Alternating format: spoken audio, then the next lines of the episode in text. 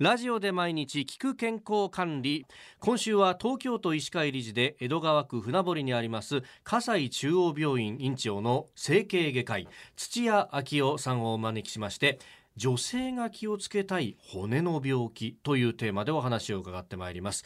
土屋先生おはようございます。はい、おはようございます。おはようございます。よろしくお願いしよろます。しくお。願いします。あのまあ本題に入る前にですねあの外科医の方々にもいろいろあるじゃないですか、はい。で整形外科とであと形成外科っていうのも聞いたことがあるんですよ、はい。これって違いあるんですか？えあすもちろん全然違くてですね、はい。整形外科は主に骨とかはい。関節ですね私たちが扱ってで形成外科の先生たちはその主に皮膚のへえ疾患を扱う。はことですあね。じゃあ皮膚科と形成外科何が違うかっていうことなんですけど、形成外科は外科なのでええ。やっぱりその手術的な治療をするところになりますね。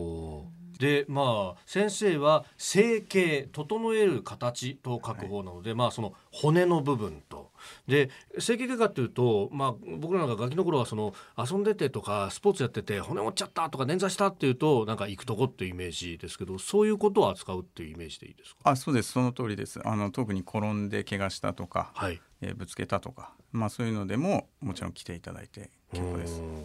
なんか最近ね子供もあんまり外出なくなったみたいなこと言われますけど、患者さんのそういうこう顔ぶれみたいなのって変わってきたりするもんですか？はいまあ私も医者になって20年ぐらいですけど随分変わってきてると思います。で特にやっぱり交通事故は随分減ってます。あそうなんあですね。交通事故あの大きな外傷は、はい。大きな外傷っていうのは怪我ですね。ええ。それは随分減ってますね。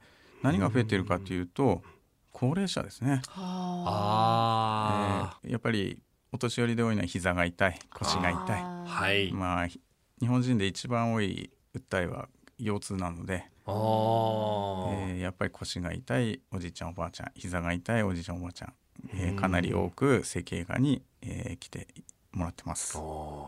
えー今回のテーマが女性が気をつけたい骨の病気。先生まずどんな病気でしょうか？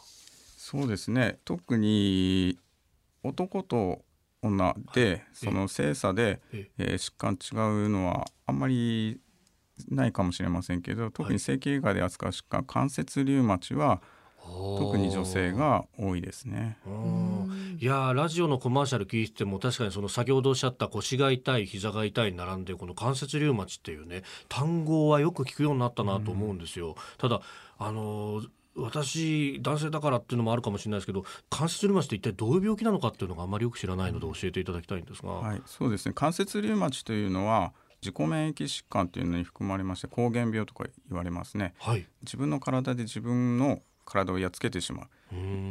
簡単に言うとそういうのが自己免疫疾患膠原病になるわけなんですけど、はい。特に、えー体の中で関節えを、えー障害されるのが関節リウマチになります。これなんかあの患者さんの話調べると最初はだるくなったりとかそういうところから始まるんですかね？そうですね。最初に激烈なその関節がすごく痛いっていうわけじゃなくて、ええ。ー体がこわばってるとかですね、はい。特に手ですね。え手、手のこわばり感。おー。えーそれも朝ですね。朝、朝のこわばり感が強くなってくると、ええ。ーリウマチを疑います。それが典型的な最初の症状ですね。ただこれはあのよく腱鞘炎って聞くと思うんですけれども、はい腱鞘炎も同じなんですね。朝まあ、手がむくむですけど、えーえーえーはい、動かしてないとむくんじゃうんですけど、うん、えー、まあ、症状が強くなるのはだからやっぱり朝なんですね。腱鞘炎と同じように関節リウマチも朝症状が、えー、強くなることが多いです。うん。ほど。まああのその辺ね最初は激烈な痛みとかもうああ病院行かなきゃっていうんじゃないところから始まるというあたり。ちょっと明日以降ですねその自分でどうチェックしたらいいかというところも伺っていきたいと思います、えー、葛西中央病院院長土屋昭夫先生でした。先生明日もよろしくお願いします。よろしくお願いします。はい